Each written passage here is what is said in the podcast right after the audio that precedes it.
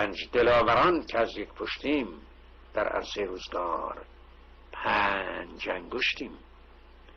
گر فرد شویم در نظرها علمیم.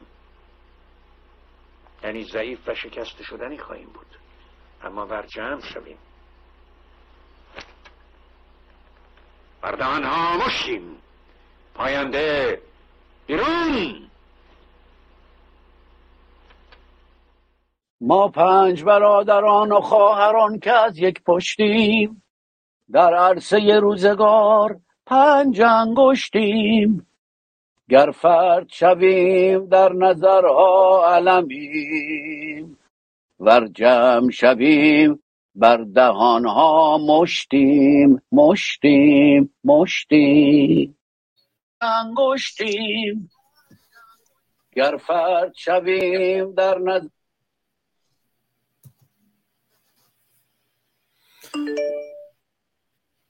بله دوستان گرامی من درود به همگی شما عزیزان به دنبال باز شدن برنامه ما درباره لایسیته. امیدوارم که همگی خوب باشید. بر حال ما بحثایی رو که در این زمینه آغاز کردیم امروز پنجمین گفتار هست و تمایل داریم که پنج گفتار دیگر رو به اونها اضافه بکنیم.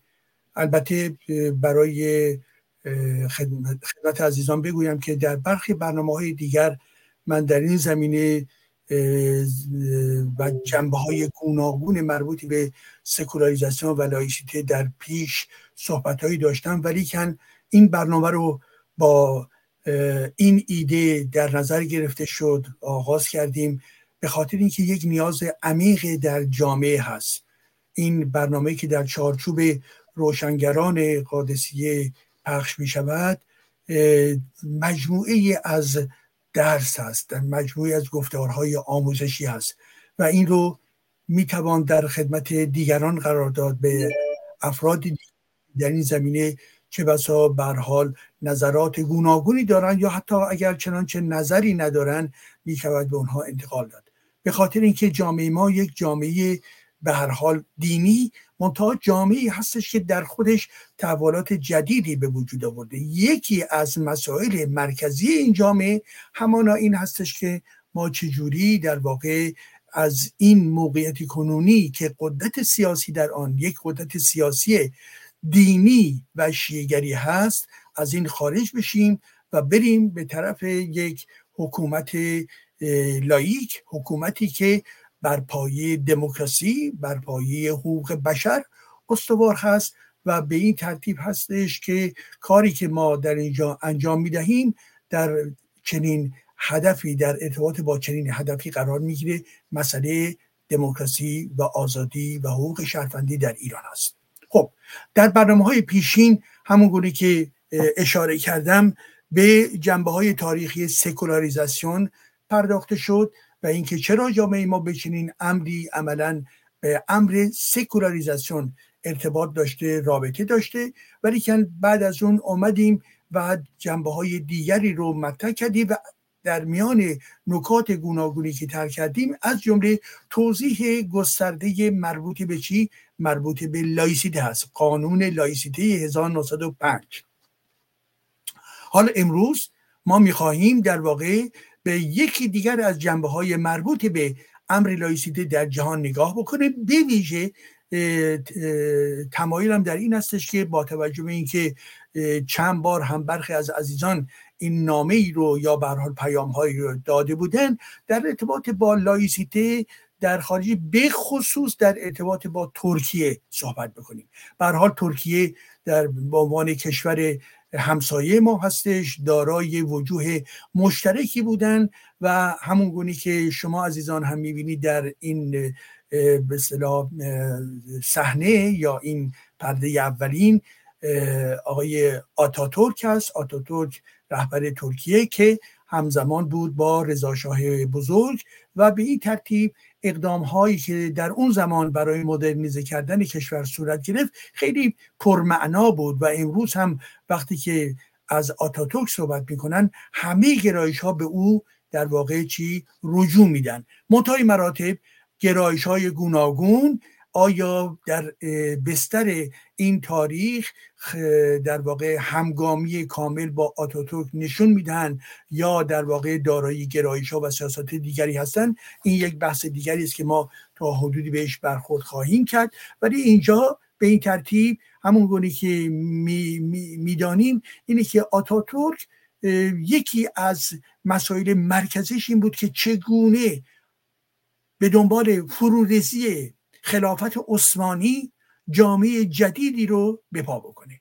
جامعه جدید جامعه مدل جامعه که از سیستم های خراف پرستی به شدت باید دور بشه جامعه که از نظام سنتی شدیدن دینی باید بیرون بیاید و بپیونده به دنیای آزاد بپیونده به دنیای مدل به این خاطر هستش که ما این مطلب رو امروز رو در این ارتباط اختصاص میدیم. ولی قبل از اینکه مطلب خودم رو آغاز بکنم دلم می‌خواد یک فیلم کوتاهی رو که حدودا دو و نیم دقیقه طول می‌کشه در ارتباط با آتاتورک اون لحظه تاریخی مربوط به اقدام و رفرم آتاتورک دیده بشه که اگر هم عزیزان در یوتیوب نیستن این رو به راحتی می‌توانند صدای این فیلم رو گوش بکنن به خاطر اینکه اصل بر پایه همین صحبت هایی هستش که به خصوص توسط حال این فیلم بیان میشه.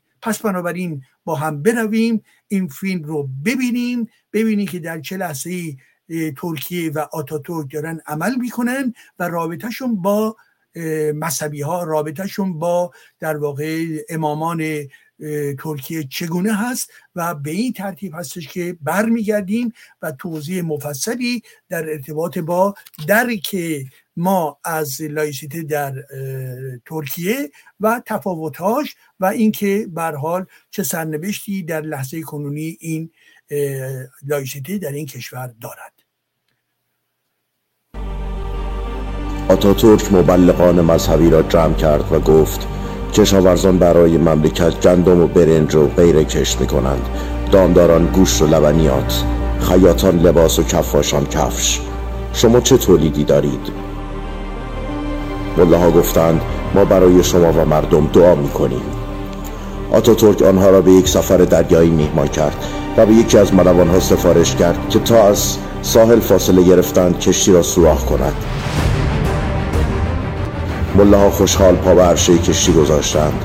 وقتی کشتی از ساحل دور گشت ملوان ها نیز به فرمان آتاتورک کشتی را از چند ناحیه سوراخ کردند. وسط دریا وقتی روحانیان کشتی را سوراخ شده دیدند بر سر خود زدند که ای داد الان خواهیم مرد. مروان ها به مله ها گفتند دعا کنید. با مله ها پاسخ دادند دعا که فایده ندارد. باید آب را از کشتی خارج کرد و به سرعت به ساحل برگشت. ملوان ها سرها را به دست مله ها دادند و آنها نیز بیوقف آب را از کشتی تخلیه کردند و به سرعت و قبل از غرق شدن کشتی به ساحل برگشتند. و از فرط خستگی همه به گوشه افتادند. آتاتورک رو کرد با آنها و گفت حالا فهمیدید که ما به دعا کن نیازی نداریم. باید کار کنید. هیچ مملکتی با دعا کردن درسته می شود همه باید کار کنند. شما در خلوت برای خودتان دعا کنید. کشورهای مترقی جهان از زمانی که دعاکنها را کنار گذاشتند و دست به کار شدند تا کشورشان را برای رفاه بسازند به موفقیت نایل آمدند. زمانی که دعاکنها بنشینند و دعا کنند عادت به مال مردم خوردن می کنند آن موقع است که کشور آرام آرام به فساد کشیده می شود و نه تنها پیشرفته می کند بلکه فقر و فساد مالی و اجتماعی کشور را زمین گیر می کند اگر می خواهید کشوری داشته باشید که فقر، فحشا، فساد، اعتیاد و غیره در آن نباشد باید دعاکنها را رها کنید و دست به کار بشوید و همه هر روز با عشق کار کنید. هیچ چیز مانند تولید نمی‌تواند یک کشور را به توسعه و رفاه برساند.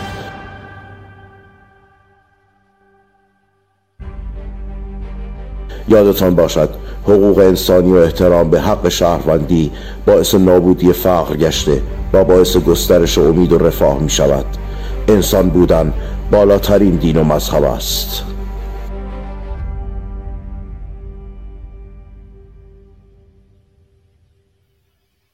بله انسان بودن بالاترین دین و مذهب از این آخرین جمله این فیلم کوتاه بود.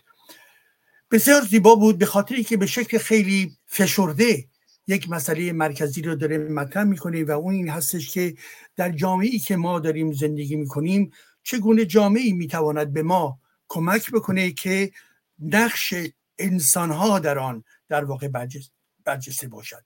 رابطه انسان ها با مدل سازی رابطه انسان با تولید رابطه انسان از جمله با دین.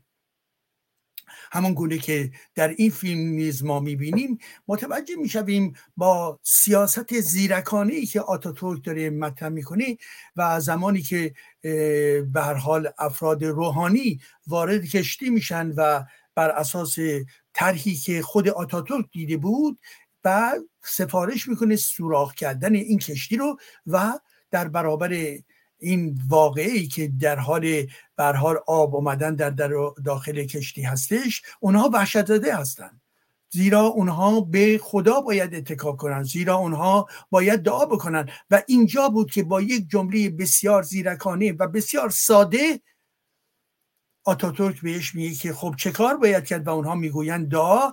ولیکن اینجا می‌گوید چه کار بکنید؟ پس برای که غرق نشوید اونها آتاتورک می‌گویند خب دعا بکنید. و ولی اونها می‌گویند دعا موثر نمی‌تواند باشد. و این تمام ظرافت قضیه در این است که چگونه آدم هایی که به این ترتیب در تقلب اوریان آشگار یا در بیخردی کامل یا در ناآگاهی کامل قرار دارند چگونه می‌خواهند خدا رو در این زمین به به به وعده های اون رو به فروش برسانن که انسان ها آرامش بگیرن که این آرامش اونها در واقع منجر به چی منجر عملا به این بشه که سلطگران و یا کسانی که از این موقعیت ها می‌توانند سود ببرن ازش استفاده بکنن و این تمام شکیده بسیار بسیار اساسی است عزیزان در ارتباط با امر لایسیته. لایسیته به این معنا هستش که چگونه کشوری که می‌خواهد مدیریت بکند کشوری در واقع برای انسان ها اقتصاد جدید بیاورد. تولید بکنه. شه اگر کماکان درگیر افکار کهنه به سلام مذهبی هستش اگر تقدیر رو کماکان از جانب آسمان می‌بیند اگر بنابراین به قدرت خودشون به اندازه کافی اطلاع و آگاهی ندارن و از این تخصص از این قدرت انسانی نمی‌توانند استفاده بکنن پس بنابراین مدرن شدن جامعه نمی‌تواند به درستی صورت بگیرد. پس نکته مهم در این هستش که چگونه در جامعه مدرن عملا ما از دین دور می‌شویم عملا از قدرت الهی دور می‌شویم به چه چیزی نزدیک می‌شویم؟ به زمین. یعنی چی به زمین نزدیک می‌شویم؟ یعنی در واقع به قدرت انسانی نزدیک می‌شویم. اینکه در واقع مرکز حوادث در آسمان نیست مرکز حوادث در دل این جامعه و در دل این زمین و در ارتباط با تجربه های انسانی هستش. یکی از بزرگان اندیشه جان لاک جان لاک که مطرح می‌کرد که پیوسته و پیوسته آنچه که اهمیت دارد همانا در واقع که ببینید که چگونه تجربه های انسانی منچه تغییر و تحولات می‌توانن باشد. اون مطرح می‌کرد که ذهن انسان در واقع ذهن بکر هستش. ذهنی هستش که در درون اون هیچ گونه باور و عقیده وجود ندارد.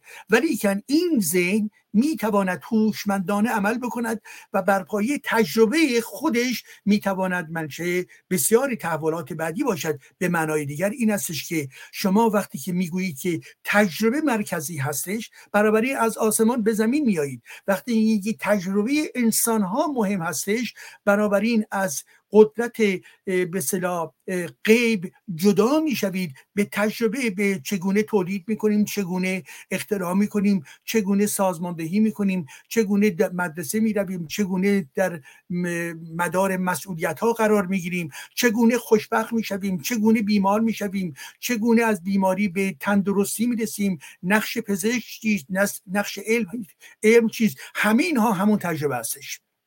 امریکا جان لاک مطرح کرده بود. پس بنابراین در جامعه ما نیز توجه داشته باشیم که ما باید به تجربه های انسانی این رو به عنوان اساس قرار بدهیم و علاوه هوشمندی و هوشمندی در این زمانه همانا مسئله در واقع این هستش که چگونه به خردگرایی می‌پردازیم چگونه در واقع در ارتباط با مدیریت جامعه از یک مدیریت دینی و قرآنی خارج باید بشویم برسیم به یک قدرت چی لائیک یا عرفی شده که همون گونه که در گذشتم توضیح دادم بیشتر من تفاوت می‌ذارم بین لایسیته و سکولار یا سکولاریزاسیون. نه سکولاریزاسیون یک روند آنچه که برای ما مهم هستش همانا چی؟ قدرت سیاسی لائیک هستش. حالا با توجه به تجربه ای که ترکیه داره. به خاطر که برخی عزیزان پیوسته اشاره کردن که خب بالاخره تجربه ترکیه برای ما می‌تواند در آموز باشد یا نباشد و چگونه با این مطلب ما می‌توانیم برخورد بکنیم؟ خیلی روشن عزیزان ببینید لایسیه در ترکیه یکی از پایه های جمهوری کمالیستی هست یعنی برحال آتاتورک که در بازنگری و قانون اساسی که عملا در سال از سال 1924 مطرح شد در این کشور قانون اساسی 1924 هرچند که تغییراتی در به نسخه های جدیدی قانون اساسی به وجود آمد ولی این نقطه نقطه آغازین بود. یعنی پس از اینکه امپراتوری عثمانی فرو ریخته شد که یک امپراتوری عثمانی دینی بود بنابراین چگونه جامعه رو باید سازماندهی کرد و تحت عنوان تنظیمات که همانا رفرم آتاتورک بود یا اصلاحات اینها شروع کردن که در واقع از مذهب تا یه حدودی فاصله بگیرن و مدرن سازی بکنن چی رو به صلاح جهان جدید رو و دولت در راستای مدرن کردن اقتصاد مدرن کردن جامعه قرار گرفت. حالا ببینید عزیزان نکته ای که بسیار مهم هست اینه که خود این قانون لایسیته بنابراین در ترکیه هم واژه واژه لایسیته به کار رفته می شود شما توجه باید بکنید که ویژگی هاش چیست و چه تفاوتی با قانون لایسیته فرانسه دارد. آیا قانون لایسیته که در ترکیه بود دقیقا مانند لایسیته در اروپا مشخصا در فرانسه است؟ بلافاصله اعلام می‌کنم نه. نزدیکی دارد ولی نه کاملا. به این ترتیب هستش که ما در ارتباط با کشور خودمون می‌خواهیم دارای مدل باشیم. منتهای مراتب این مدل رو بهتری بر پایه آن تجربه ای که در فرانسه اتفاق افتاد نگاه بکنیم. حال برای که دقیق تر بشه چند جنبه ای از قانون اساسی مربوط به ترکیه رو من در اینجا برای شما توضیح میدم. ببینید عزیزان به طور خلاصه اصل لایسیته در قانون اساسی ترکیه چنین است. اتخاذ این است که دین بر امور دولت حکومت نکند و بر آن تأثیر نگذارد. این در درون قانون اساسی منعکس هستش که بنابراین دین در امور حکومت به صلاح مداخله نکند یا تأثیری نداشته باشد. نکته دومی که در این قانون مطرح هستش اینه که تضمین قانون اساسی قانون اساسی اینه که دین از طریق به رسمیت شناختن آزادی آزادی نامحدود دین جلوگیری گرفته بشه و به این ترتیب قانون اساسی قانون اساسی کشور قبل از هر چیز بازتاب خود اقلانیت و خود قانونگرایی جامعه باشد. نکته دیگری که مهم هستش در اینجا اینه که در نگاه به ترک ها صحبت از این می‌کنه که باید ما به رسمیت بشناسیم چی رو؟ حق بازرسی دین توسط دولت به عنوان زامن نظم عمومی و حقوق عمومی بر آزادی های به صلاح آزادی های حقوقی و مذهبی. منظور چیست عزیزان؟ اینجا باید دقت کرد. ببینید ویژگی که داره در سیستم ترکیه این هستش که میگه ما دولت هستیم. بس این نیستش که عملا کاملا دین رو نفت بکنیم. منتها می‌گوید دین زیر کنترل دولت باید قرار بگیرد. خب زیر کنترل دولت باید قرار بگیرد. یعنی دین هست و دولت می‌تواند به این دین عملا در واقع مایه برسوند همراهی داشته باشد که به این ترتیب دین بر پایه مزامین و اهدافی که دولت مورد نظرش هستش جهت خود رو ادامه بدهد. ببینید اینجا یک تفاوتی وجود دارد با آنچه که در فرانسه اتفاق افتادش. باز به معنای دیگر. ببینید در سیستم لایسیته فرانسه آمده سپراسیونه یعنی واژه سپراسیونه یعنی چی؟ جدایی بین کلیساها دزیبیز و چی؟ و در واقع دولت هست. واژه سپراسیون هستش. این دوتا در عرصه عمومی و سیاسی از یک طرف و از سوی دیگر در عرصه دینی باید جداسازی صورت بگیره.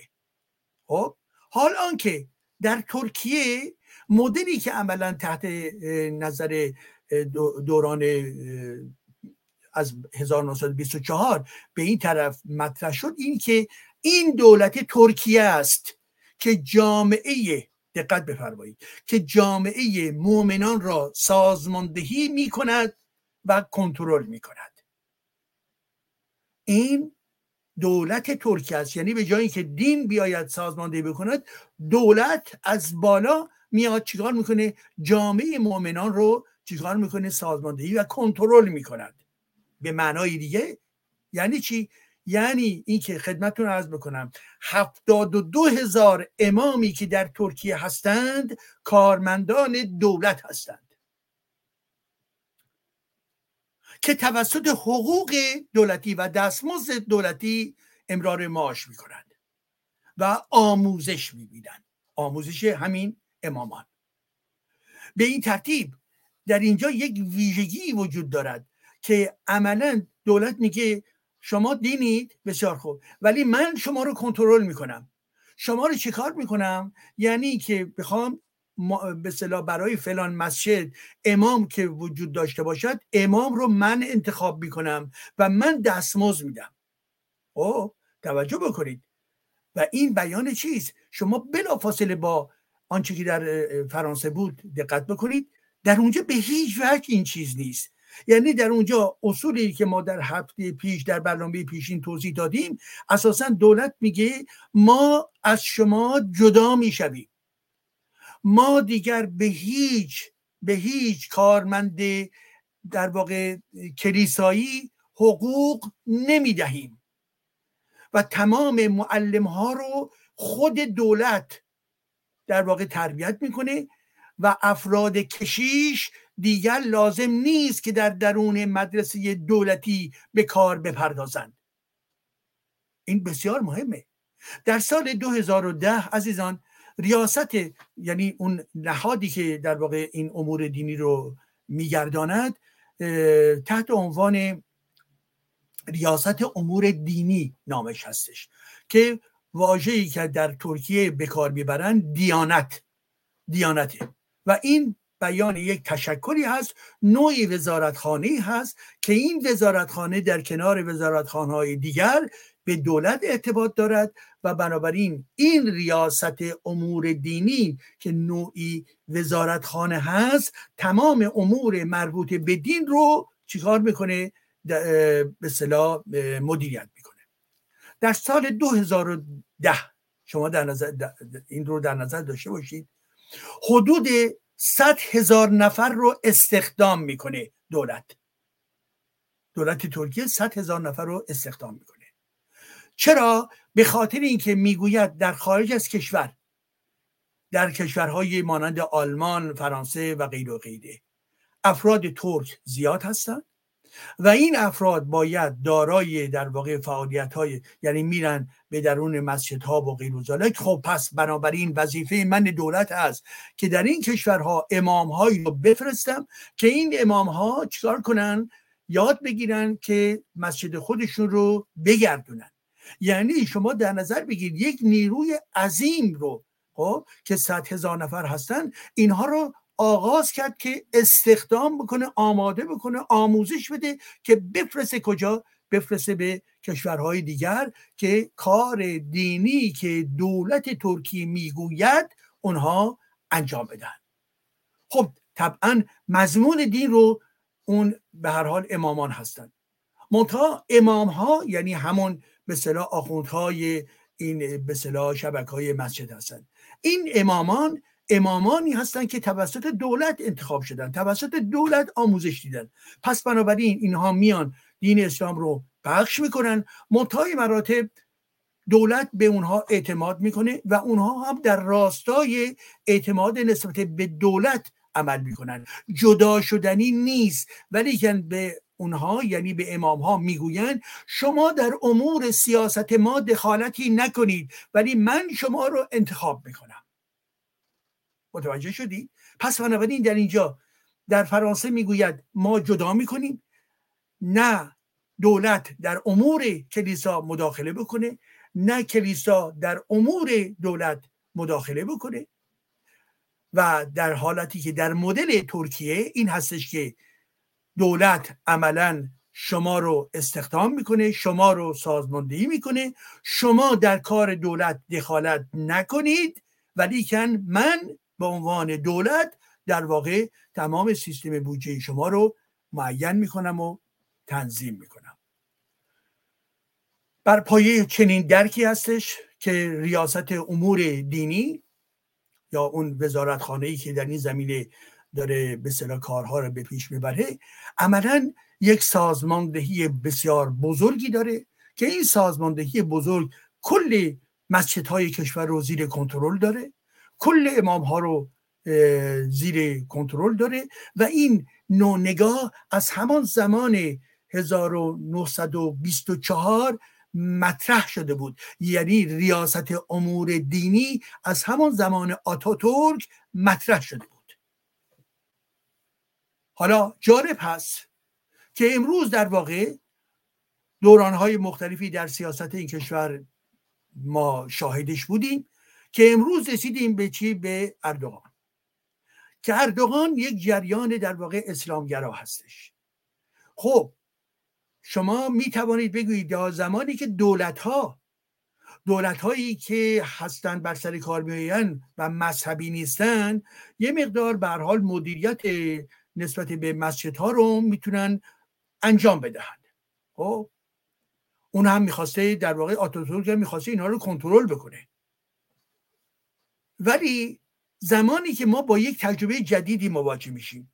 یعنی چی؟ یعنی که خود اردوغان متعلق به یک حزب اسلامیستی هستش. و این حزب اسلامیستی میاد بر سر کار. پس در اینجا یک اتفاق جدیدی روی میده. یعنی اینکه دیگر دولتی که هستش مانند دولت های قبل کاملا لایک نیست بلکه خودش دارای تمایل مذهبی هستش و از اونجایی هم که افرادی رو که انتخاب می‌کنه به عنوان امام و غیر خیلی روابط نزدیکی بین دولت و عملا امور مذهبی برقرار میشه. یعنی اتفاقی که افتاده با اردوغان اردوغان در واقع یک نیروی سیاسی مذهبی است که بر تمام شبکه های مذهبی در داخل ترکیه قدمه پیدا می‌کنه و عملا خانایی داره تفکر او با تفکر اسلامی. و به این خاطر هم هستش که شروع می‌کنه به سوء استفاده کردن از موقعیت خودش به عنوان در واقع دولت برای چی؟ اعمال یک سلسله فعالیت هایی که خانایی با دین دارد و جدا کردن یا جدا شدن از چی؟ از سیاست هایی که در گذشته وجود داشته است. برای این مسئله چند نکته رو در نظر داشته باشید. ببینید عزیزان.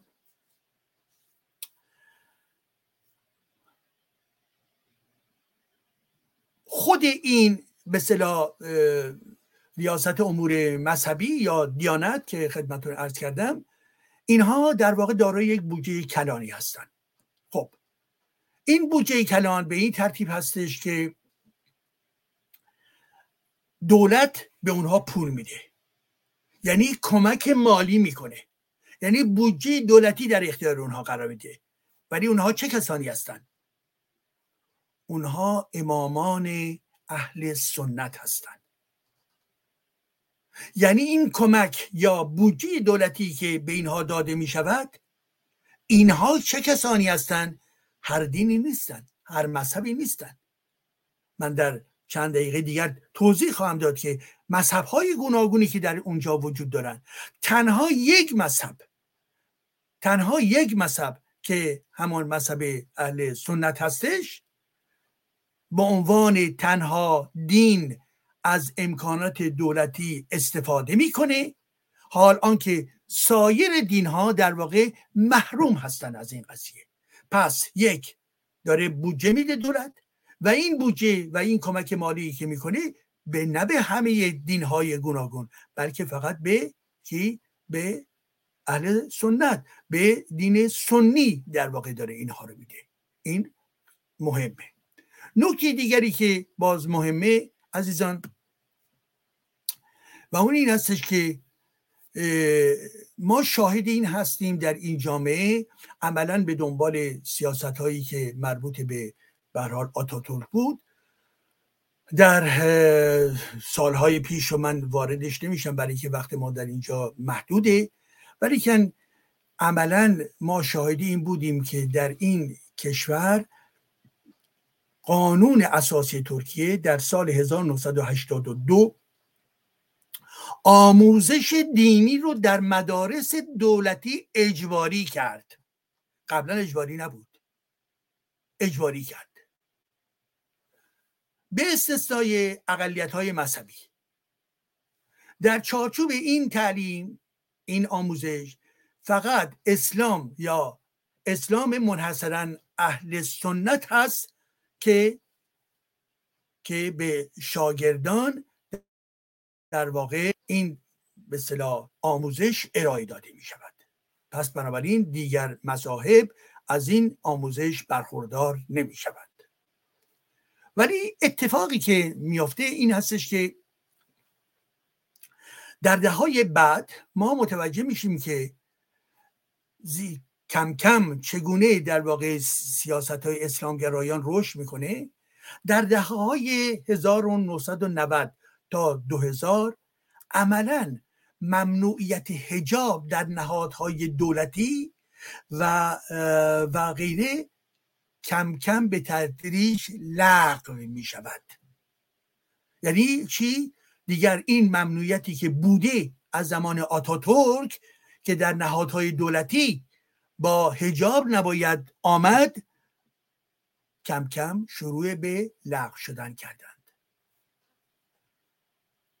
خب این بیان چیست؟ بیان این هستش که در دل این جامعه نیروهای مذهبی کماکان در جستجوی نجات اسلام هستند. اونجایی هم که در واقع قانون لایسیته که به خصوص در میان نظامیاش در مورد پرس در بخش پرسنل در واقع تکنوکرات های این رژیم بسیار بهش توجه دارن ولی از جانب نیروهای سیاسی که اسلامگرا هستن بیش از پیش اینها فشار میارن که یک سلسله به صلاح پراتیک ها رو و رفتارهای دولتی رو تغییر بدن. خب. باز توجه بفرمایید عزیزان. ببینید به عنوان نمونه خدمتتون عرض بکنم از اکتبر 2013 استفاده از هجاب در مدارس دولتی ترکیه برای دانش آموزان چی شد؟ مجاز شد. مجاز شد. از 2013 یعنی حدود ده سال پیش در همین دوران آقای اردوغان. و و همچنین هجاب وارد خدمات نیز شد. و کارمندان دولتی کارمندان دولتی نیز از این به بعد توانستند با هجاب وارد بشوند. ببینید ما در فرانسه عزیزان لایسیته می‌گوید چی در مورد هجاب می‌گوید در درون مدارس یعنی از مدرسه خورتالان بگیرید تا برسیم به دبیرستان دیپلم. در تمام این مرحله شما نمی توانید دارای چی باشید؟ نمی توانید دارای روسری باشید. و این قانون به خصوص به دنبال جدال هایی که اسلامگرایان به وجود آوردن در سال 2004 به تصویب رسید. به تصویب رسید. که افرادی که در درون مدرسه توجهشون اساسا به مسئله آموزش باشد و اینها جدای از دینشون در واقع بتونن حرکت بکنن. روی سن قانونی نیستن و من دولت توجه می‌کنم. بنابراین قانونی گذاشته شد که گفته شد در به دنبال قانون 2004 که دختران مسلمان هجاب نباید داشته باشند. پسران یهودی نباید اون کلاه داشته باشد. و در واقع بچه های خانواده های مسیحی نباید اون صلیب بزرگی که در سینه ها می‌گذارن اونو با خودشون داشته باشن خب بنابراین چرا این کارو کرد؟ به خاطری که می‌خواست محیط مدرسه محیط غیر مذهبی تا اونجا که مایسری باقی بماند که این افراد در واقع بیاموزند که این افراد در واقع بدون جدال و جنگ مذهبی به کار اصلی خودشون بپردازن ولی در سطح جامعه مسئله هجاب هرگز محدودیتی نداشت و همه جا آزاد است. نکته دوم باز به این ترتیب هست که زمانی که شما در مدل فرانسه هستید تمام کارمندان دولتی کارمندان دولتی که با هر دینی که می‌خواهند باشند باشند ولی باز چی؟ هجاب نباید داشته باشند به عنوان کارمند دولتی. هجاب نباید داشته باشند در این دو موردی که الان خدمتون عرض کردم ببینید در ترکیه هجاب در مدرسه مدرسه های دولتی منظورمونه دیگه برای اینکه خصوصی ها جدا هستش. خصوصی ها در اینجا هم حتی اونجا باید اونایی که با دولت دارای یک قراردادهایی هستن اونها هم باید رعایت بکنند اینجا. مگر اینکه مدرسه های خصوصیه که زیر کنترل و به صلاح بازرسی دولتی نیستند ولی به حال در ترکیه در مدرسه دولتی عملا هجاب بازه از سال 2013 آزاده حال آنکه در فرانسه ممنوعه. در ارتباط با ارزم حضورتون که زنان در سیستم اداری و خدمات دولتی در ترکیه از همون تاریخ در واقع دیگر می‌تواند زنان دارای هجاب باشند. حال آنکه در فرانسه داشتن هجاب ممنوع هستش. پس نگاه بکنید تفاوت هایی که وجود دارد. این تفاوت ها عملا ما رو در برابر ما این مطلب رو باز می‌کنه که بالاخره آنچه که در جامعه فرانسه روی دادش و یا آنچه که در جامعه ترکیه روی داد کدوم مناسب تر هستش؟ کدوم بهتر هستش؟ با توجه به شرایط ما در ایران البته. و در این خاطر هستش که ما باید فکر بکنیم عزیزان. زمانی که در واقع بچه ها هنوز به سن بلوغ و قانونی نرسیدن دختران. خب این دختران در محیط مدرسه هستن. محیط مدرسه در, در ارتباط با آموزش دولتی و همگانی هستش. می‌خواهند از اون شرایط مذهبی در واقع دور باقی بمانند فرانسه حق داره از نظر من حق داره به خاطر که به خاطری که اینجا این ویژگی رو توجه بکنید عزیزان. در پشت تمام این شبکه که میان و مطرح می‌کردن که دختران در درون مدرسه های فرانسه باید دارای هجاب باشند می‌دونید چه کسانی بودن؟ تمام شبکه های اسلامگرایان بودند. از اون پشت دارن فشار میارن. و اینها در ارتباط با کی هستند در ارتباط با کشورهای خلیج فارس هستند که پول میریزن. عربستان پول میریزه در این کشورهای مانند فرانسه که چیکار کنن که این در واقع تمایل به مذهب گرایی رو تشدید بکنن. پس فقط یک مطلب به اصطلاح ساده نیست عزیزان من. پشت این مجموعی از در واقع اهداف و توطئه های سیاسی وجود دارد و به این خاطر هم هستش که جامعه فرانسه مقاومت کرد. گفت نه نباید در واقع ما کوتاه بیاییم. زیرا بچه ها باید در شرایط نسبتا آس با آسایش فرا بگیرند و در واقع رشد بکنند و غیر و خب به این ترتیب هست که ما حالا این جنبه ها رو خدمتون عرض کردم. ببینید عزیزان برای اینکه مطلب دیگه ای رو ارزم حضورتون که بگم به این ترتیبه. بله. ببینید در ترکیه در ترکیه دین های مختلف وجود دارن.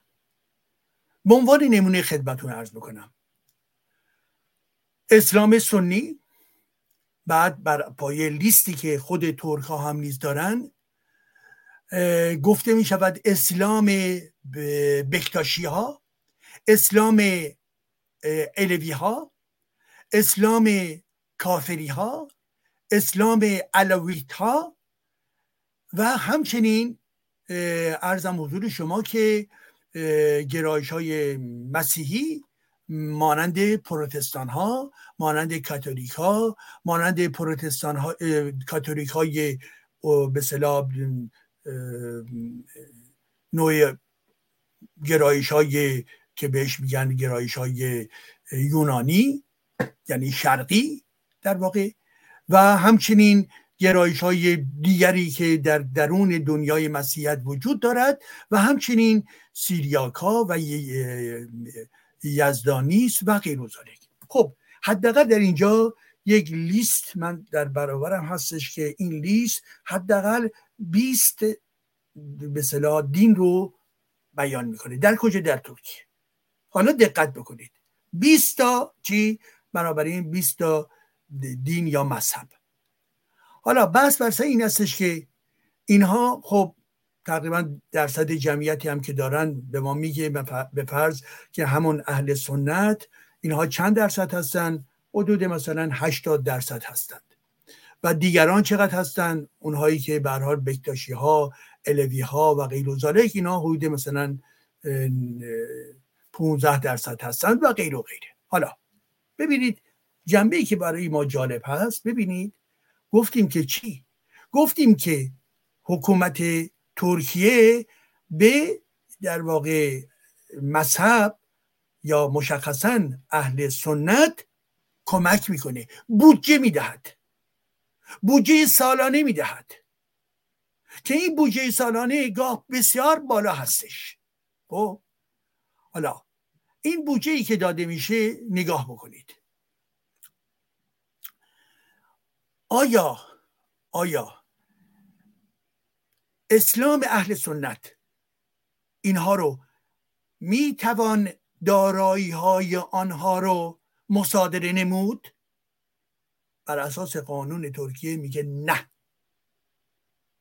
هیچ ملک و دارایی که متعلق به اسلام سنی ها هست شما نمی‌توانید به تملک در بیارید و مصادره بکنید یا غیر سالک خب یک. دو اینکه که آیا اینها می توانند از امکانات دولتی برخوردار بشن؟ بله همون گونه که ما توضیح دادیم. ولی نگاه بکنید به این لیست که نگاه می‌کنید به سایر به صلاح دین های دیگر. تمام مواردی که مربوط به دین های دیگر هستش برخلاف دین به صلاح اهل سنت همه محروم هستند. یعنی چی؟ هیچ گونه کمک مالی از دولت نمی‌گیرند. و به علاوه اینکه اونها چه بسا روز روزگاری مورد در واقع به سلام مصادره قرار بگیرن. بله هیچ مانی وجود ندارد اونها می‌توانند مورد مصادره نیز قرار بگیرن یعنی شما نگاه بکنید که سیستم حکومتی در ترکیه سیستمی هست که عملا خدمتکار یک بخشی از دینداران هست. هر چقدر که اکثریت هم که باشن فقط یک دین رو در واقع عملا قبول می‌کنند. البته دیگران دیگر دین ها غیر قانونی نیستند. بر اساس قانون اساسی فران... به ترکیه قانونی هستند این لیستی که خدمتون عرض کردم. منتهای مراتب به هیچ وجه همپا و دارای در واقع امتیازهایی که به دین سنی هستش اینها نمی‌توانند باشند. خب اینجا آیا بیان یک نوع تبعیض نیست؟ چگونه ممکنه که یک دولتی که به اعتبار رأی همه شهروندان می‌تواند انتخاب بشود. حتی اینکه اکثریت هم باشد که از یک دین باشند. ولی اقلیت مگر انسان ها نیستند مگر اونها نباید دارای در واقع حقوق برابر باشند پس بنابراین چگونه هستش که یک دولت فقط به یک بخشی از دینداران کمک مالی میرساند؟ و این بیان چیز؟ بیان تبعیضه. غیر از این چیز دیگری نمی‌تواند باشد. حالا تازه عزیزان این جنبرم باز نگاه بکنید. بودجه ای که ارزم حضورتون یک به عنوان یه نمونه یکی از این بودجه های سالانه رو دارم خدمتون عرض می‌کنم. بودجه سالانه همین دیانت یا همین سازماندهی دین مثال فقط می‌زنم. که نزدیک پنج میلیارد در واقع پنج میلیارده خب از نظر تناسبش فقط نگاه بکنید. بودجه که مربوط به به وزارت داخلی هست. وزارت داخلی هستش. از این بودجه مربوط به چی؟ به دیانت. چقدر بله. بودجه مربوط به دیانت حدود یک ممیز شیش برابر بالاتر هست از بودجه دیانت. یا بودجه ای که در ارتباط با ارزم که مربوط به تندرستی و به تندرستی وزارت به هر حال بهداشت و تندرستی هستش. بودجه دیانت به دین تقریبا دو برابر بودجه چی هستش؟ بودجه مربوط به بهداشت و سلامتی انسان ها هستش. دقت بکنید. به عنوان نمونه بودجه که مربوط به ارزم حضورتون که تحقیقات و پژوهش ها در این کشور هستش بودجه دیانت حدود سه برابر بیشتر از بودجه هستش که در ارتباط با پژوهش و و چنین فعالیت های تحقیقی انجام میپذیرند. در تمام زمینه ها یعنی بیشتر زمینه ها البته وقتی که ما نگاه می‌کنیم البته ها بالاتر می‌گیرند در این بودجه بیشتری دارند پلیس بودجه بالاتری پلیس ملی بودجه بالاتری دارد و وزارت قضا به دادگستری هم بودجه بالاتری دارد. ولی اکثریت به مراکز دیگر یا وزارتخانه دیگر پایین تر از بودجه هستش که به دست چی می‌رسه؟ وزارت دیانت می‌رسه. خب این بیان چیست عزیزان من؟ بیان این هستش که این جامعه جامعه ترک عملا درسته یک میراثی ما از زمان آتاتورک داریم. حتما در جستجوی این بود که اینها رو مهار بکنه. ولی به مرور زمان و به با توجه به سیاست های اردوغان عملا بیش از پیش اون واقعیت مربوط به لایسیته بیش از پیش داره تضعیف میشه. و این تضعیف شدن در ضمن به این معنا هست که خود اردوغان در منی که در فرانسه هستم می‌دانم در ارتباط با در واقع تمام مسجدهایی که در این کشور وجود داشتن این مسجدها رو چیکار کردن این مسجد ها رو بهشون در واقع بودجه پیوسته می‌دادن و باید تبلیغ کی رو می‌کردن؟ تبلیغ اردوغان رو می‌کردن عزیزان. یعنی دستگاه دینی تبدیل میشه به دستگاه تبلیغاتی برای که برای حزبی که بر سر قدرت هست و این حزب حزب در واقع دینی هست. خب بنابراین ببینید دیگر این دیگه از عدالت خارج هست. عدالتی نیست. پس ما اگر صحبت از لایسیته می‌کنیم بله مورد ترکیه فرق داره با لایسیته فرانسه. لایسیته فرانسه بهترین مدل لایسیته هستش. مدل لایسیته ای که در ترکیه هستش عملا در واقع از منشأ اولیه خودش داره دور میشه. و آنچه که حالا ممکنه سوال بشه که خب این یک کشور اسلامی هستش. پس ببینید آقای ایجادی اگر در کشور اسلامی این نمی‌تواند تاب و توان داشته باشد و نمی‌تواند ادامه کاری داشته باشد پس بنابراین در ایران هم باز به همین ترتیب. نه عزیزان اینطوری نگویید. اینطوری نگویید. تمام قضیه برمیگرده به کیفیت مدیران سیاسی به کیفیت زندگی سیاسی به کیفیت آموزش لائیک در درون مدرسه ها و در میان جوانان به کیفیت آموزش آموزش لایسیته در درون خانواده ها. اگر در ایران ما امروز هفتاد درصد بر اساس آماری که هستش هفتاد درصد خانواده ها می‌گویند آموزش دینی یعنی دین اسلام شیعه در درون مدارس نباید صورت بگیره. این یک آموزش بزرگ و جالبی هستش. چرا؟ می‌بینن که وقتی که آخون یا به صلاح افکار مذهبی در درون درس های بچه ها قرار می‌گیرد اونها رو در واقع به بیراهی میکشاند. به این ترتیب هست که عزیزان در نظر داشته باشید که بله ما می توانیم مدل خوبی داشته باشیم. برمیگرده اینکه چگونه آماده بکنیم. برمیگرده به اینکه چه سیاستمدارانی فردا بر سر قدرت قرار خواهند گرفت. و به این خاطر هستش که من به شما می‌گویم عزیزان من از هر سیاستمداری که شما ازش دارید دفاع می‌کنید در هر گرایشی جمهوری خواه باشه یا سلطنت مشروطه باشه یا چیز دیگر. یکی از سالهای برجسته این است که از اونها باید بکنید و اینکه سیاست اونها در ارتباط با لایسیته و حکومت بعدی چه باید باشد. دقت بکنید. چه بسا دروغ بگویند. برنامه های اونها رو بگاه کنید. ببینید که در ارتباط با همین آسیب هایی که در درون ترکیه ما می‌بینیم آیا اونها نسبت به این آسیب ها آگاهی دارن یا نه؟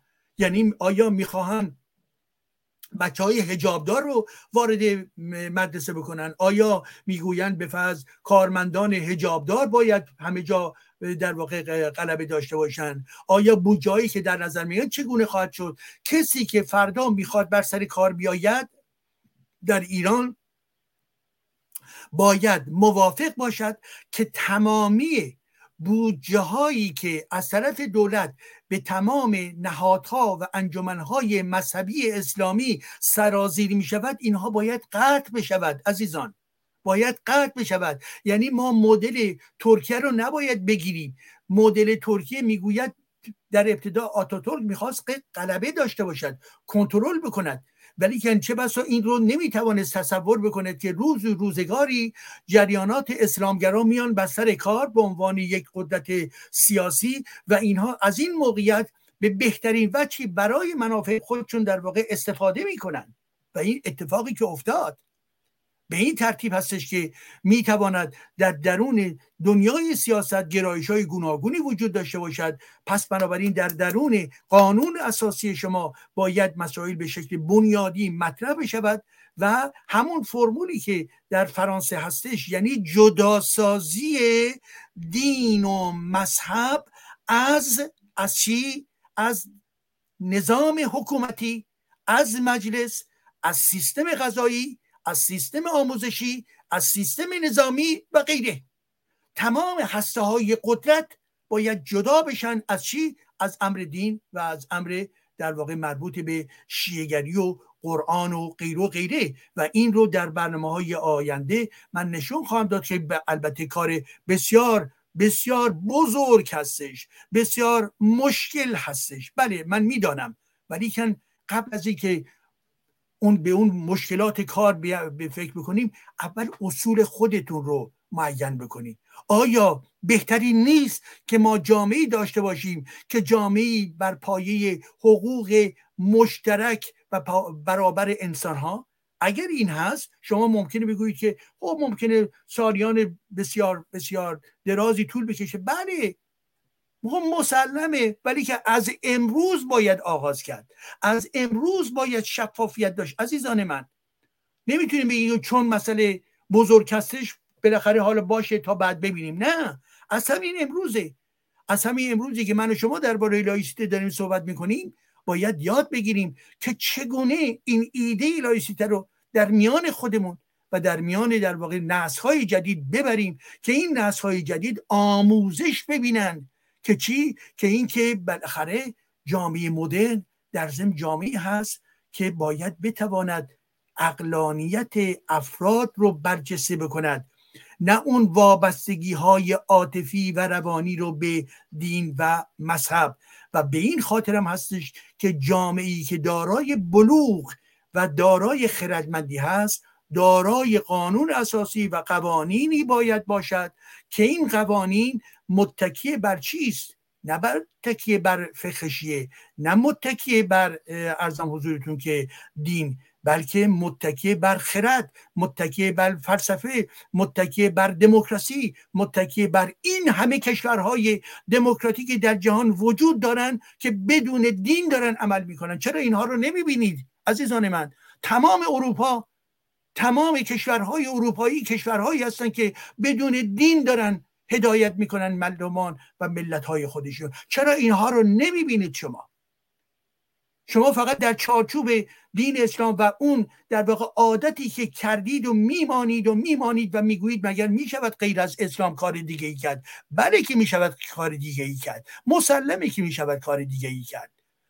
شما اول به این امر تواف... بیاییم و توافق داشته باشیم که آسیب در کجاست؟ هر جا که دین اسلام وارد بشود خرابی به بار می آورد دین اسلام یک دین استعماری است. دین اسلام یک دینی هستش که ذهنیت انسانها رو از خلاقیت باز میداره. از خردمندی باز میداره. و بنابراین شما با هر گرایش سیاسی که هستید جمهوری خواهید مشروطه طلب هستید کمونیست هستید ارزم حضورتون که انواع اقسام گرایش های سیاسی که ممکنه باشه. ولی همه ماها می توانیم روی یک مطلب توافق داشته باشیم. حکومت بعدی شما آیا می خواهید که در چارچوب قواعد مربوط به لایسیته عمل بکنه یا نه؟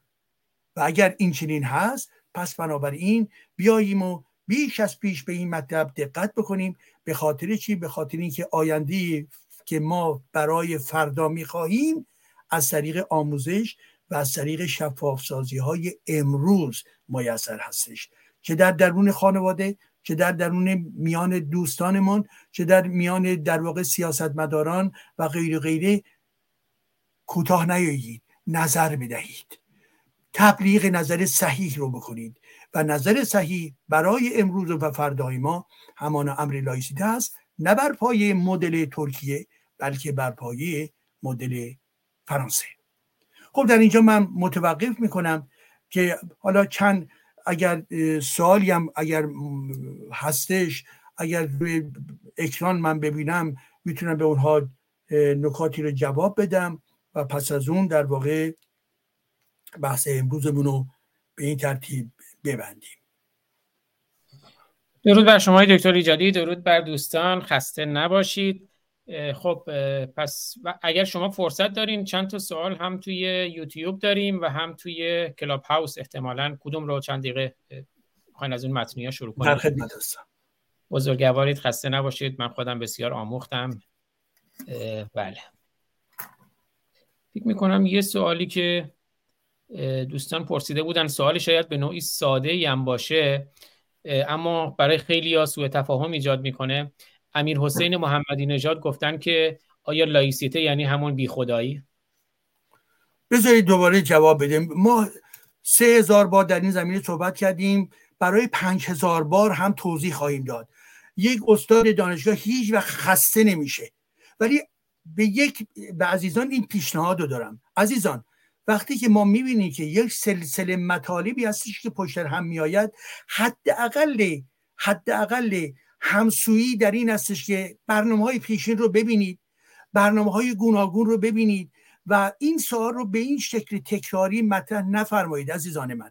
نه بنابراین برای امیر حسین محمدی نژاد عزیز بگویم که لایسیته که گفتن یعنی همان بی خدایی نه عزیز من نه نه هزار بار نه.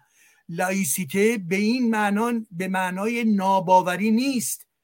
به معنای بی خدایی نیست. به معنای اینکه خدا رو کشته اید نیست.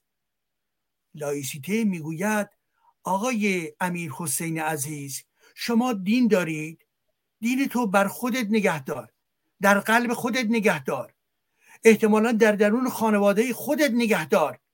دین خودتون رو نیایید در درون خیابان ها و در درون حکومت بگویید که حکومتی که باید بگردون اوزارو بر اساس دین من باشد.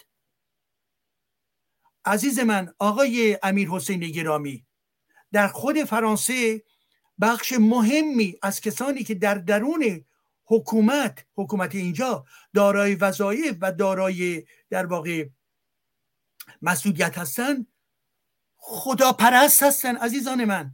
خدا پرست هستن کاتولیک هستن.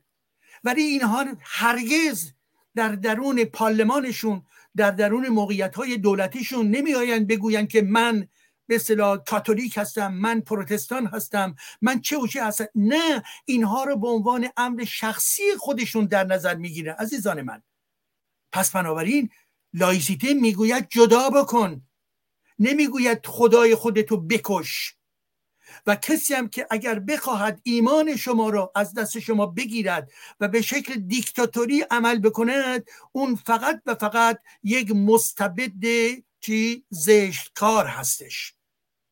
پس در درون جامعه لایک دینداران در کنار کسانی که دین ندارند می‌توانند در آسایش زندگی بکنند.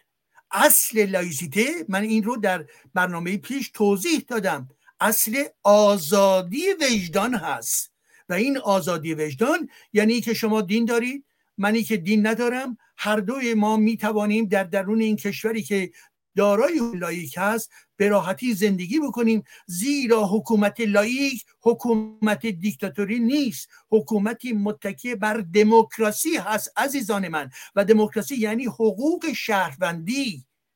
که هر کسی بنابر نگرش فلسفی و دینی و اجتماعی خودش بتواند زندگی بکند بدون که کسی تجاوز بکند و یا در ارتباط با تبعیض اون رو محروم بکند از حقوق خودش. پس امیدوارم روشن باشد دوست گرامی من.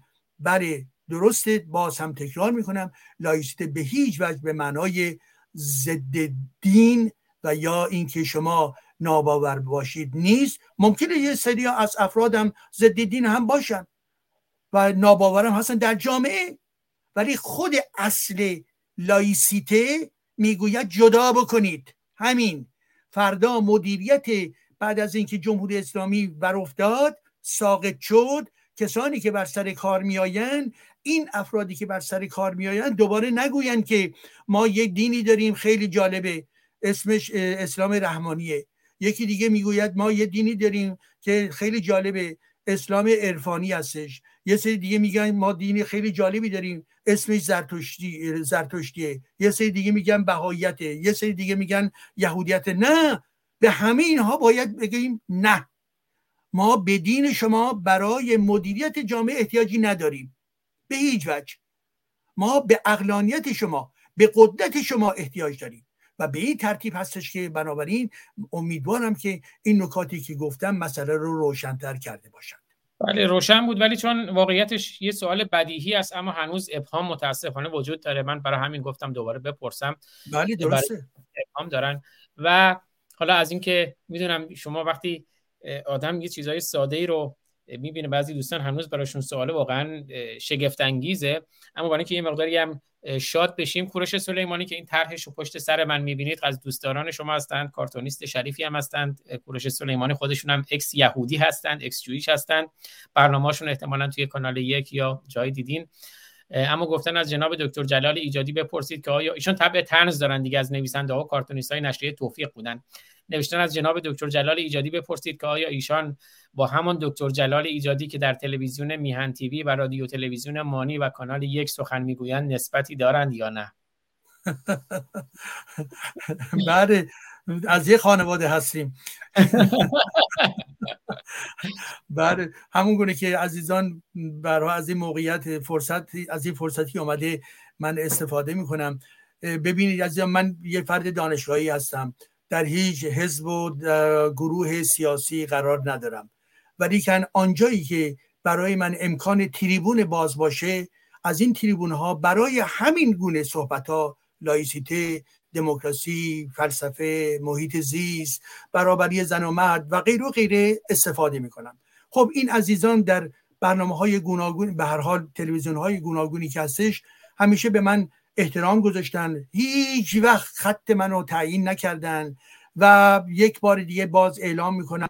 من شایی به این رسانه ها میدم و نه ده شایی از این رسانه ها می‌گیرم. هیچ احتیاجی برای زندگی اقتصادی به هیچ رسانه ای ندارم.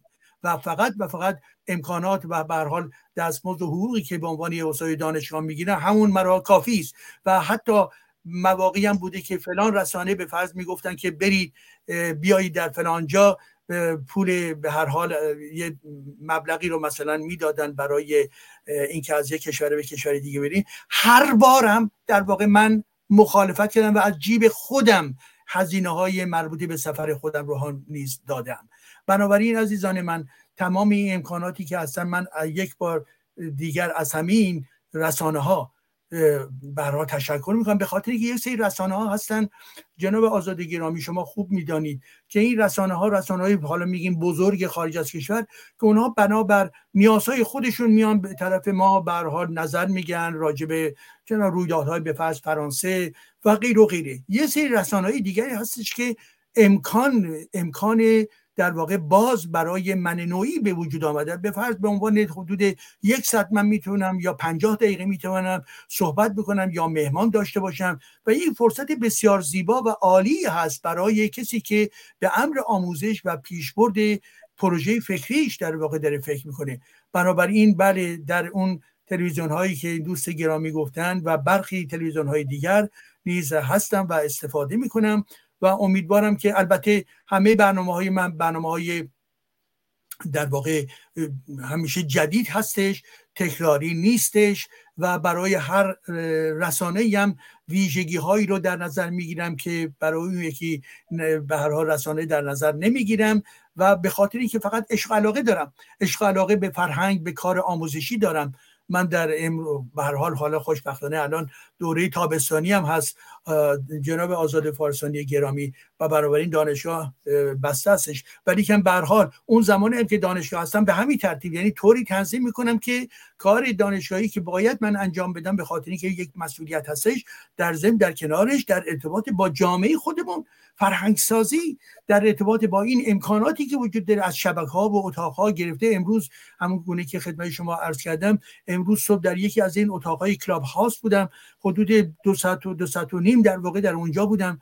بعد بعد از اون پرداختم چون در لحظه کنونی مشغول پایان دادن و یا تنظیم نهایی یک کتاب هستم در ارتباط با انقلاب محسا زن زندگی آزادی که حدود 400 صفحه الی 500 صفحه هستش. یعنی وقتی که به شکل چاپی در بیادش به این معنا دارم میگم. و بنابراین خب خیلی کار می‌بره اون حرفا در اونجا بودم و پس از اون آمدیم با قرار شما رو در واقع به این ترتیب احترام بگذاریم اینا و به این ترتیب اوضاع میچرخه دیگه. ما تا اونجایی که نفس دارم مبارزه فکری و کار فکری من نیز انجام خواهند داد. بنابراین دوست گرامی طراح عزیز من امیدوارم که شما هم پیوسته و پیوسته فعالیتاتون ادامه داشته باشد. زیرا کار ما مکمل یکدیگر هستند. بله حالا این فرصت هم دوستانی هم که در کلاب هاوس هستن اگر پرسشی دارند کوتاه حتما در خدمتشون خواهیم بود تا من پرسش بعدی رو در یوتیوب بخونم. اگر دوستانی پرسشی دارند در کلاب هاوس حالا چند دقیقه هم امروز بیشتر شد از یک ساعت در خدمتتون خواهیم بود. اگر دوستان پرسشی دارن می‌تونن raise hand کنن در خدمتشون خواهیم بود. خوش آمدم میگم به فیبن شو راموس خانم هایدی توکلی کیارش حسین مهندسیان و همه دوستانی که تشریف دارن در جمع ما در کلاب هاوس من یه پرسش دیگه بپرسم. آیه دکتر ایجادی از پرسش های دوستان سهراب افرا پرسیده جناب دکتر ایجادی مدتی است طرفداران پهلوی برگشت به قانون اساسی مشروطه را مطرح کردند. قانونی که اسلام در آن وجود دارد و تفاوت چندانی با قانون اساسی جمهوری اسلامی ندارد. هرچی تذکر می دهیم توجهی نمی کنند. چه باید کرد؟ ما باید به کار خودمون ادامه بدیم. بله درسته حرفی که ایشون مطرح می‌کنن در قانون اساسی مربوط به دوران مشروطه و همچنین متمم قانون اساسی رجوع به دین وجود دارد و رجوع به مراجع حتی وجود دارد در متمم قانون اساسی. و وقتی هم که می‌رسیم به قانون اساسی جمهوری اسلامی که دیگه خب همه عزیزان کم و بیش می‌دانند. بنابراین ما باید هیچ احتیاجی نداریم که در مکانیزم های گذشته باقی بمانیم. ما اساسا دنیای ما فرق کرده. و فرض آیا در درون قانون اساسی زمان مشروطه درباره محیط زیست گفته شده است در ارتباط با حقوق بشر گفته شده است در ارتباط با برابری زن و مرد گفته شده است. امروز در هر قانون اساسی اینها به عنوان جنبه های بسیار اساسی هستش که باید گنجونده بشه. برای به در اون نقطه تاریخی جنبه های پیشروی اون قانون اساسی مشروطه داشت.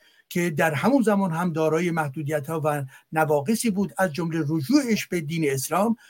این ما نمی‌توانیم کار خودمون به اون چی که در اون لحظه تاریخی بود محدود بکنیم. ما در جستجوی پروژه جدید قانون البته قانون های اساسی گوناگونی نوشته شده. داره حتی در بین به یه عده در حال گشت و گذار هستش. بنابراین ما در جستجوی باید باشیم که طرحهای گوناگونی از قانون اساسی واقعا بیاد و تبدیل بشه یک بحث اجتماعی که همه افراد بتوانند ببینند و امید این من هست که حتی در همین کلاب هاست یا حال این نوع برنامه ها روزی یکی دو تا سه تا از این پروژه های قانون اساسی رو بیاریم برخورد بکنیم جنبه های گوناگونش رو مورد بررسی قرار بدهیم ولی کم به هیچ وجه نسبت به هیچ ما وابستگی نباید داشته باشیم چون قانون اساسی مربوط به زمان به صلاح مشروط هستش پس اون رو پایه بگیریم. خب ممکنه عزیزانی که این رو مطرح می‌کنن به لحاظ وابستگی یا برها نظر موافقشون نسبت به فرم حکومتی که سلطنت باشه این رو دارن شاید مطرح می‌کنن. ولی عزیزان قانون اساسی جدید باید نوشته بشه. و این قانون اساسی جدید باید بره در مجلس مؤسسان عزیزان من. و بنابراین ما بیهوده روی قانونهای اساسی گذشته نباید پافشاری بکنیم به خاطر اینکه به هر حال جنبه کهنگی دارند. و امروز به دنبال ساقط شدن جمهوری اسلامی ما می توانیم و باید جامعه پیشرو ایران فرهنگ به افراد نخبه و سیاستمداران ایران از امروز باید در جستجوی در حال نوشتن های گوناگون باشن یعنی به هر حال قانون اساسی های گوناگون که پس از سقوط جمهوری اسلامی ما باید بریم به طرف چی؟ به طرف تدارک مجلس مؤسسان که در مجلس مؤسسان اون قانون اساسی که محصول نظر اکثریت خواهد بود و امیدوارم که قانون اساسی باشد که حتما حکومت بعدی که در اون قانون آمده حکومت لایک باشه و نه سکولار لایک باشه محیط زیست درش گنجونده بشه. مسائلی مانند عدالت اجتماعی به معنایی که مدرن خودش درش وجود داشته باشه برابری زن و مرد وجود داشته باشه و هیچ رفرانسی به مذهب در اون وجود نداشته باشه. بله فکر می‌کنم پرسش دیگه ای نیست. من نمی‌بینم کسی هم رئیس کرده باشه. حالا من خانم هایدی توکلی هم دعوت کردم که اگه صراحتونن چند دقیقه در خدمتشون باشیم که ایشون هم احتمالا امکان ندارند. یک بار دیگه من ایشون رو دعوت می‌کنم. به stage اگر دیگه دوستان کسی نیست. جمع‌بندی های دکتر ایجادی داریم. بفرمایید. خیلی سپاسگزارم. برنامه هفته آینده رو هم با دکتر ایجادی باز ضبط خواهیم کرد اما همون زمان معمول برنامه اون رو پخش خواهیم کرد. live خواهد شد. چون هفته آینده ما دکتر ایجادی در سفر خواهند بود. دکتر ایجادی اگر نکته هست بفرمایید در پایان. خیلی سپاسگزارم و بگم آقای دکتر ایجادی یکی از شریفترین داناترین خردمندترین نه که روبروشون واقعا میگم و نجیبترین و بی و فروتنترین انسان است که من دیدم و فقط دانششون هم در زمینه جامعه شناسی نیست. یعنی من باور دارم ایشون یکی از فیلسوفان معاصر ایران هستند و در, در این حال در زمینه جامعه شناسی سیاست خب بسیار دانششون قابل تقدیر و ستایفه آقای دکتر ایجادی در خدمتتونم میاد از شما. لطف عزیز من. خیلی متشکرم. یکی از پایه های زندگی اجتماعی احترام متقابل هست و اینکه همیشه یاد بگیریم و بدانیم که متانت ما یک امر ضروری برای همزیستی ما هست و اینکه دنیا دنیای پیچیده ای هستش و دانشهای ما بسیار بسیار محدود و بخشی مهمی از این آنچه که امروز می‌دانیم در واقع به شکل خیلی با سرعت سریع کهنه می شود من موقعی که باور کنید میرم پیش در دانشگاه هستم و به حال نسل جدید نسل خیلی تندی هستن. یعنی سریع اخبار رو می‌گیرن نگاه های خودشون رو مطرح می‌کنن. البته ممکنه در تمایلات مربوط به امر سیاست و امر فرهنگ اینا یه مقدار ضعیف باشن اینا. ولی که به هر حال نسل به هر حال هوشمندی هستش. و حتی برخی اوقات نکاتی رو مثلا استاد رو ارزم حضورتون که به نحوی در تینا قرار بدن. و یه بازی دیگه برها بازی موش گربه ما ولی که حال باید توجه بکنیم که ما خیلی چیز نمی‌دانیم و خیلی چیز باید بدانیم. و این در واقع متانت و صبوری ما هست که به ما کمک می‌کنه که هر جا که هستیم در جستجوی دانش باشیم از مکانیسم های بسته فرهنگی ایدولوژیکی در واقع دوری بکنیم و ماجرایی که ما امروز در چارچوب این برنامه ها با حمایت و تلاش های دوست گرامی آقای آزاد فارسانی در صورت می‌گیره. واقعا جنبه آموزشی داره عزیزان من. در ارتباط با جامعه ما هستش و دلم می‌خواد که این گونه برنامه ها و برنامه هایی که دیگران را می‌سازند و عرضه می‌کنن به این برنامه ها توجه بکنن ببینید یک نکته رو عرض بکنم و دیگر تمام می‌کنم. در میان همه رسانه های امروز که نگاه می‌کنیم شاید بدون اقراق 80 درصد این برنامه ها برنامه های هیجانی احساسی در واقع مطالب حوادث گوناگون و غیر و غیره هستش. یعنی جنبه آموزشیش بسیار بسیار ضعیف هستش. خب؟ میماند یه درصد کوچکی. خب اینها هم بازار خودشون رو دارن. اینها هم به حال جامعه هستش که افراد بهش توجه می‌کنن. خاطرتون هست صفحه حوادث در واقع توی روزنامه های ایران در گذشته خاطرم هستش. یکی از صفحه های پرخواننده روزنامه های به اینا اصل ایران بودش اینا. و به خاطر اینکه چه بسا وقتی که احساس و هیجان باشه انسان ها به راحت تر می‌تونن جلب بشن نسبت به این به نوع مطالب ولی که ما در این حال که هممون این گونه حالت ها رو داریم ولی هیجانات و احساسات ما هم زمانی که تابع خردگرایی باشه تابع در واقع یک فضای سازنده باشه اون هم نقش مثبت خودشو می‌تونه بازی بکنه. ولی به حال این گونه برنامه هایی که ما داریم مطرح می‌کنیم اون بخش از برنامه های حد به محدودی هستن که در این مجموعه رسانه ها پخش می‌شوند و باور کنید که همین نوع برنامه ای که ما داریم صحبت می‌کنیم نه تنها امروز و فردا بلکه تا زمان سقوط خود جمهوری اسلامی نیز به صلاح دارای ارزش هستش و به محتوای اون خدچه وارد نمیشه. حال آنکه هزاران مطلب گوناگون رو چه بسا بگوییم و فردا هم در واقع با باد روزگار از بین برود. آیا دکتر ایجادی شرمنده من دو تا پرسش توی کلاب هاوس نوشتن ندیدم. آیا امکان داره یه پنج دقیقه کوتاه اون دو تا پرسش هم جواب بدین یا نه؟ یا بفرمایید بخونید بزن خواهش می‌کنم. بفرمایید. بله. یکی از دوستان پرسیدن که توی کلاب هاوس بود بعد اونجا من ندیدم اینجا مطرح کردن دوباره نوشتن که بذارین از کلاب هاوس هم بخونم که بله. رضا ایرانی گفتن که واژه‌ای که بگوید خدای وجود ندارد و عقل و خرد و علم و دانش و انسان دوستی و عشق به طبیعت و محیط زیست و حفظ محیط زیست و دوری از هر شارلاتانی که با اسم دین و خدا و پیغمبر مردمان را فریب می‌دهد و زندگی آنها را نابود و تباه می کند چیست؟ و یه پرسش دیگه دوستمون تکیلا هرمن پرسیدن مالیات ادیان و حوزه های جهلیه چطور میشه؟ آیا جزء ارگان های فرهنگی و معافی از مالیات قرار می‌گیرند؟ سپاسگزارم. مورد دوم رو عزیزان در برنامه ای که مربوط به ایران هست و لایسیده در ارتباط با ایران حتما بهش جواب خواهم داد. این جزء برنامه من هستش و نوشتم این رو. در واقع در اون لحظه به تمام جنبه هایی که به در ایران در ارتباط با سیستم فقهی در ارتباط با اوقاف در ارتباط با امامزاده ها و غیر و غیر سیستم مالیاتی و غیر و غیر به اون خواهم پرداخت. پس در این زمینه امروز بحثشو باز نمی کنم به شکل مفصل چه خود بحث خیلی کلانه عزیزان من. و این مستلزم این هستش که راجع به خود لایستی در ایران بگوییم و بعد به این مطلبم نیز بپردازیم.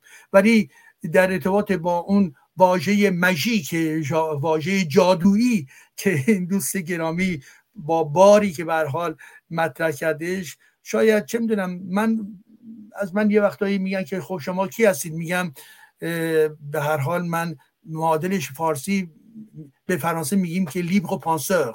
لیبر پانسور یعنی اندی به اندیشگر آزاد.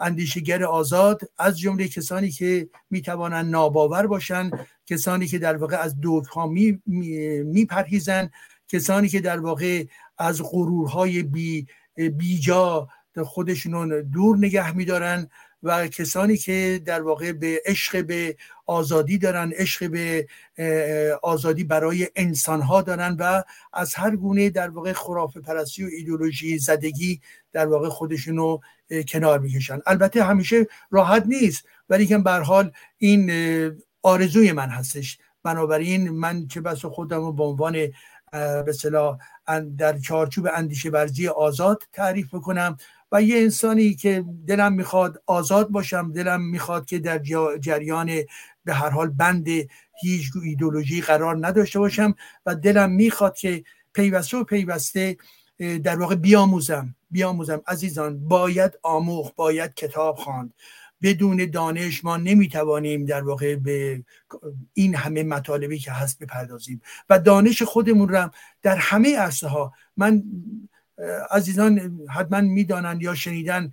من خب اقتصاد خوندم فلسفه خوندم جامعه شناسی خوندم.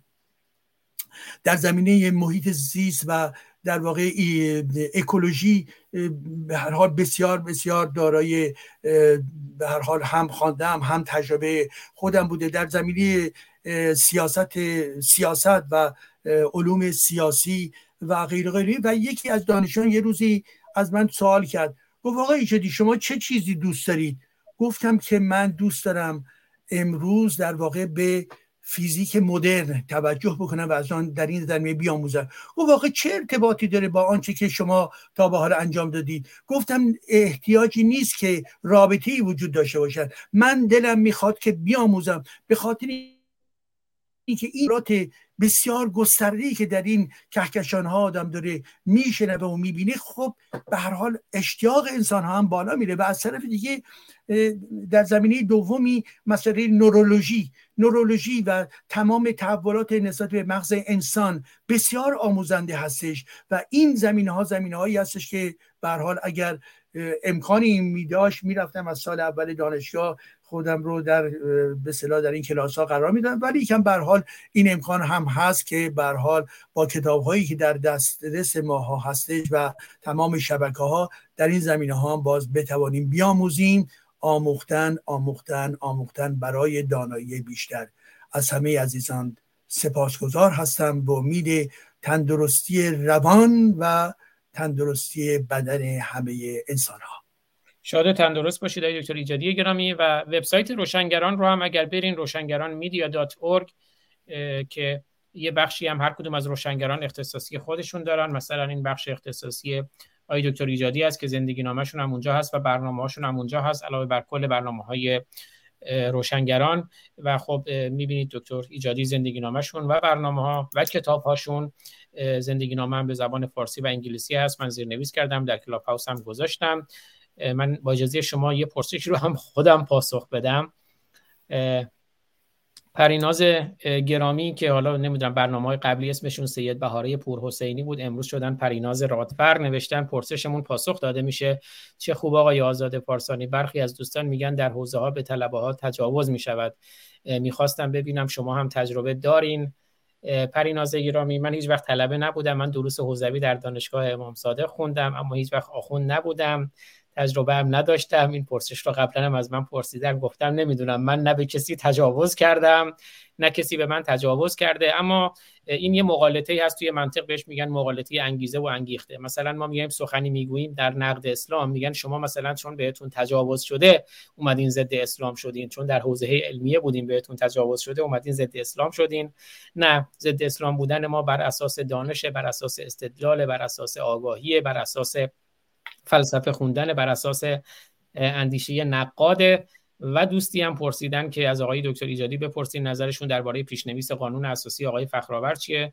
حالا من نمی‌دونم دیگه وقتم شاید دکتر ایجادی نداشته باشن. اما هر تلاشی بشه در زمینه قانون اینو باید داشته باشیم. فکر می‌کنم برای آینده ایران لازمه. آقای دکتر ایجادی اگه نکته مد نظر شماست بفرمایید تا برنامه رو پایان من در ارتباط با این قانون اساسی شنیدم ولی کن متاسفانه نخوندم. بندهایی رو شنیدم و بنابراین به خودم اجازه نمیدم که نسبت به سندی که کاملا مورد مطالعه قرار ندادم ابراز نظر بکنم. ولی در جستجوی این حتما خواهیم بود با کمک دوستان که برخی از این قوانین اساسی رو واقعا مورد برخورد و بررسی قرار بدهیم از نظر علمی و با توجه به شرایط جامعه خودمون و اون دورنمایی که برای جامعه خودمون می‌خواهیم که ببینیم که برهار هر کدوم از اینها چه پیشنهاداتی می‌کنن و این تبدیل باید بشه به یک مبارزه فکری به یک مبارزه بین گرایش های گوناگون و انسان های گوناگون که دموکراتیزاسیون ذهن ما و پلورالیزم مربوط به جامعه از جمله از طریق همین بحث در ارتباط با قانون اساسی ها باید صورت بگیره. هم آموزش هم تنظیم و تبیین سیاست برای آینده است. بله خیلی سپاسگزارم آقای دکتر ایجادی گرامی. برنامه هفته آینده ما هم یه مقداری فکر می‌کنم به بحث قرآن سوزی هم قرار هست بپردازیم. با دکتر ایجادی از همه عزیزانی که در کنار ما بودند در یوتیوب در کلاب هاوس در فیسبوک در تلگرام یا از این به بعد برنامه رو می‌بینند یا میشنوند خیلی سپاسگزارم. مجموعا 174 نفر در کلاب هاوس در کنار ما بودن عزیزانی که کامنت گذاشتن عزیزانی که در یوتیوب های مختلفی که برنامه پخش می‌شد در توییتر و در فیسبوک بودن. همینجور در تلگرام که امروز برای اولین بار من برنامه رو در تلگرام خودم هم live کردم. یه تعداد عزیزانی هم اونجا بودن. محدود از اونم خیلی سپاسگزارم. با لوگوی برنامه برنامه رو پایان میدیم. روشن باشید و روشنگر تا درودی دیگر. بدرود.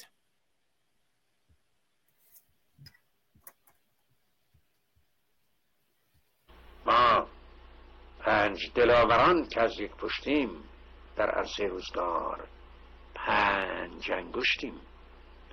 گر فرد شویم در نظرها علمیم. یعنی ضعیف و شکست شدنی خواهیم بود. اما بر جمع شویم. بردان مشیم. پاینده بیرون. ما پنج برادران و خواهران که از یک پشتیم در عرصه روزگار پنج انگشتیم. گر فرد شویم در نظرها علمیم ور جمع شویم بر دهانها مشتیم مشتیم مشتیم.